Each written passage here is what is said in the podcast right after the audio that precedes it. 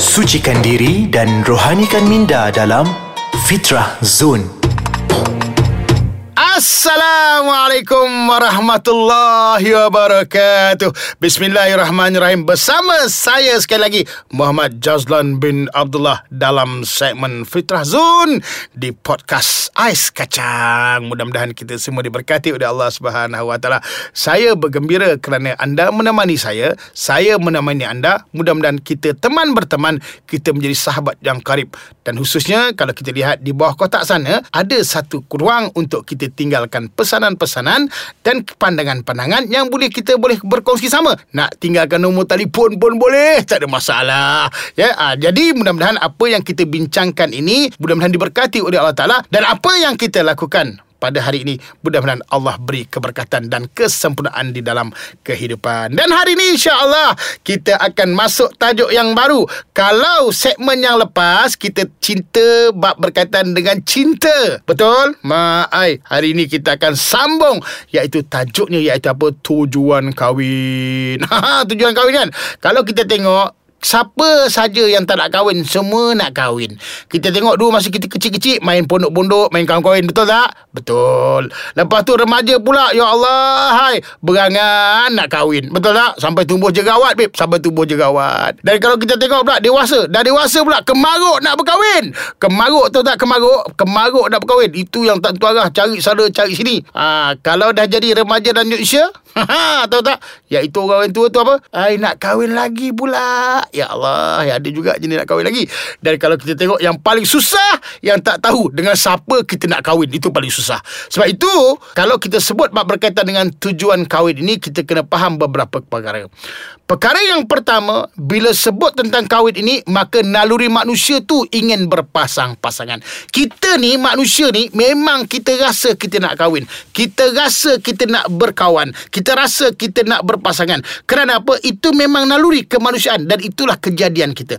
Sebab itu bila mana Bab berkaitan dengan naluri Manusia ingin berpasang-pasangan Maka Allah subhanahu wa ta'ala Berpesan kepada kita dalam surah Yasin Ayat yang ke-36 Iaitu A'udzubillahiminasyaitanirrajim الرجيم سبحان الذي خلق الأزواج كلها مما تنبت الأرض ومن أنفسهم ومما لا يعلمون. شرق العظيم. Yang bermaksud Maha suci Allah Subhanahu wa taala yang telah menciptakan pasangan-pasangan semuanya baik daripada apa yang tumbuh di muka bumi dan daripada diri mereka maupun daripada apa yang mereka tidak ketahui. Maknanya rupanya Allah berpesan kepada kita, kita ni hidup sebenarnya Allah dah beri pasangan dah. Sebab itu kita kena yakin jodoh kita ada. Faham tak? Yakin. Kita jaga aku tak tahulah siapa nak kahwin dengan aku. Tak tak tak. Maknanya kita kena faham yakin jodoh itu ada. Sebab Allah dah sebut dalam Quran. Maka sebenarnya Allah telah mencipta pasangan-pasangan untuk kita. Lambat cepat itu kerja Allah SWT. Yang penting kita tahu kita dah punya pasangan yang Allah cipta untuk kita yang terbaik. Itu perkara yang pertama. Dan seterusnya juga perkara yang kedua. Tujuan kahwin ini kerana apa? Kerana untuk mendapatkan ketenangan dan kecintaan, saling cinta mencintai antara satu sama lain. Oleh sebab itu, bila mana Allah berpesan kepada kita dalam surah Ar-Rum ayat yang ke-21, iaitu yang bermaksud mawaddah warahmah itu tujuan kahwin supaya kamu cenderung dan merasa tentram kepadanya dan dijadikannya di antara kamu itu kasih dan sayang. Rupanya dalam ayat surah Ar-Rum ni ayat 21, rupanya kita diberi tahu oleh Allah Ta'ala tujuan kahwin tu untuk tenang. Tenang tak orang dapat kahwin? Tengok muka orang kahwin, semua tenang, ya kan? Dan kecintaan. Dapat kahwin tu saling mencintai antara satu sama lain. Sebab tu kena suburkan kecintaan. Dan ingat, saling menyayangi antara satu sama lain. Maknanya Allah beri peluang kepada kita untuk kasih berkasih. Cinta mencintai. Khususnya tujuan untuk kita berkahwin. Sebab tu kahwin tahu, jangan tak kahwin. jangan cakap, saya tak nak kahwin lah. Alah, geli je kahwin. Tak. Itu adalah satu perkara yang disebut sebagai apa? Sebagai kesempurnaan hidup. Oleh sebab itu ingat, yang pertama Allah dah beri kita jodoh dan yang kedua iaitu tujuan kahwin ini untuk diberi keterangan, kecintaan, saling menyayangi antara satu sama lain, tenteram diri dan seterusnya. Jangan ke mana-mana. Kita akan sambung selepas ini dalam segmen Fitrah Zone di podcast Ais Kacang bersama saya Muhammad Jazdan bin Abdullah.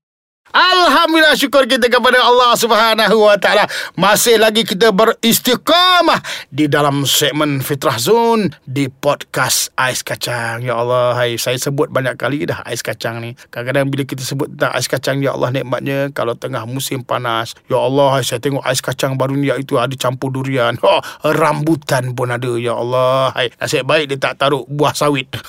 buah sawit pun ada tau dia main-main. Okey, saya nak sebut di sini kita masih lagi membincangkan bab berkaitan dengan tajuk tujuan kahwin. Tujuan kahwin yang pertama kita tahu naluri manusia tu memang nak berpasangan, memang nak kahwin. Dan yang kedua tujuan kahwin tu kerana apa? Kerana nak dapatkan ketenangan, kecintaan dan saling mencintai antara satu sama lain.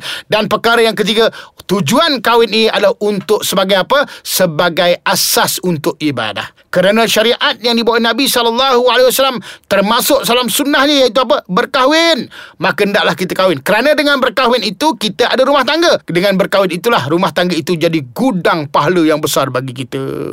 Kita melayani isteri, menggembirakan isteri, memberi nafkah kepada isteri, anak-anak dan orang yang di bawah tanggungan kita. Itu dikatakan pahala. Oleh sebab itu kita kena faham iaitu yang disebut kahwin ni adalah sebab satu, satu daripada apa? Satu sunnah Nabi kita Muhammad sallallahu alaihi wasallam. Nabi kan pernah berpesankan satu hadis yang dikatakan oleh Imam At-Tirmizi yang bermaksud empat perkara yang menjadi bahagian sunnahnya pada utusan Allah Subhanahu Wa Taala iaitu daripada sunnah Nabi SAW. Perkara yang pertama iaitu apa? Rasa malu. Rasa malu tu sunnah Nabi. Sebab itu kita jangan tak malu. Malu eh. Ah, malu sikit. Ah, itu yang pertama. Dan yang kedua, berwangi-wangian. Pakai wangi-wangi. Ya Allah, hai. Wangi tu iaitu sunnah Nabi. Taklah bau apa, tak bau perengus atau tak perengus. Itu dah bahasa Jawa. Maknanya berwangi-wangian. Orang perempuan berwangi-wangian itu kena apa? Kena berpada-pada. Sebab apa? Sebab takut jadi perkara yang haram. Dan bersiwak. Ha, bersiwak ni bergosok gigi. Ha, dengan kayu siwak boleh. Dengan gosok gigi boleh. Dan yang akhirnya iaitu bernikah. Itu adalah sunnah Nabi SAW. Oleh sebab itu, ingat perkara yang ketiga, Perkahwin ini tujuannya adalah sebagai satu apa? Satu gudang ibadah. Sebab itu berkahwinlah. Jangan tak kahwin. Itu perkara yang ketiga. Perkara yang keempat. Kenapa Allah bagi kita ini kahwin? Tujuan kahwin iaitu apa? Untuk iffah. Apa yang dikatakan untuk ifah iaitu untuk kesucian ataupun untuk kita jaga kesucian rahim-rahim wanita. Sebab orang wanita ini seorang wanita ini adalah mempunyai apa? Mempunyai harga diri yang tinggi. Sebab itu kesucian rahim wanita itu perlu diutamakan khususnya untuk kita dapatkannya mestilah dengan melalui perkahwinan iaitu perhubungan perkahwinan yang sah yang mulia. Kesucian dalam perhubungan itu perlu dijaga.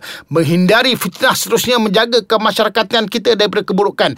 Maknanya kalau kita dapat jaga rahim wanita ini kesucian rahim wanita ini maka insyaallah masyarakat kita tidak akan jadi iaitu runtuhnya moral memperluaskan iaitu uh, satu amalan zina dan sebagainya. Oleh sebab itu kita kena faham iaitu apa hendaklah kita sucikan rahim wanita dengan tujuan kahwin sebab untuk mensucikan keturunan keturunan kena faham bahawa sesungguhnya kita kena jaga keturunan. Kalau kita nak keturunan kita baik, maka jaga mula kita berkahwin itu dengan baik. InsyaAllah kita akan dapat anak-anak yang baik. Kita nak anak kita baik kan?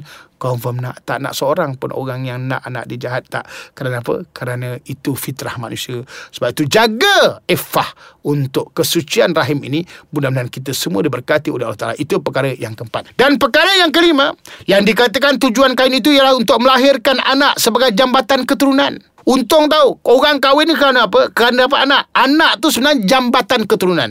Bukan hanya kita dapat Jadikan ia keturunan kita Tetapi apa juga amalan yang anak-anak kita buat Kita pun dapat pahala. Dan Nabi SAW pun berbangga Dengan banyaknya umatnya. Maknanya kita kena kahwin. Ah, Lepas tu ramaikan anak. Sekarang ni anak ramai ke tak ramai? Saya tengok akhir zaman ni Anaknya dua, tiga Dua, tiga Betul tak? Ah, kalau zaman dulu Anak apa? Anaknya ramai Atuk saya Anaknya tu berapa? Anaknya 16 Mak tok saya tu 16 Itu pun tak facial muka tu. Kalau ada facial muka Saya ingat anak dia 20 katnya. Betul tak? Ha, Sekarang anak kita Dua, tiga, dua, tiga. Kalau dulu kalau anak lima, enam dia kata pergi berubat, makan jamu, urut, urut. Ha, tapi sekarang ni kalau kita anak kita lapan, apa orang cakap? Kau tak ada kerja lain ke? tak ada kerja lain ke? Ha, maknanya benda yang berbeza. Oleh sebab itu tujuan kahwin tu kita faham. Tujuan kita kahwin adalah untuk menjadi jambatan keturunan untuk kita terus dapat menjadikan umat Islam ini yang teramai dalam dalam muka bumi ini. Itu perkara yang kelima. Dan perkara yang keenam ingat rupanya tujuan kahwin yang Allah berikan kepada kita untuk terjaga hidup ni dengan syariat agama. Mana kita dapat hidup beragama, hidup kita tersusun keluarga kita tersusun, keturunan kita tersusun. Kerana apa? Dengan kebaikan iaitu apa? Rumah tangga itulah bermula hidup berkeluarga dan akhirnya insya-Allah daripada keluarga itu akan hidup bermasyarakat dan akhirnya akan dapat hidup bernegara. Kalau kita dapat cipta iaitu kebaikan pada keluarga kita dengan tujuan kahwin ni, maka insya-Allah kita akan dapat melahirkan satu tamadun yang begitu hebat seperti mana yang telah di, kita tahu bahawa sesungguhnya terdahulu tamadun-tamadun yang hebat adalah bermula daripada rumah tangga yang hebat. Cukuplah sekadar untuk hari ini. Kita berbicara tentang kahwin. Maka mudah-mudahan apa yang kita bincangkan ini diberkati oleh Allah Subhanahu Wa Taala dan insya-Allah kita akan sambung pada segmen yang lain. Saya akhiri kalam saya dengan wabillahi taufiq wal hidayah. Wassalamualaikum warahmatullahi wabarakatuh.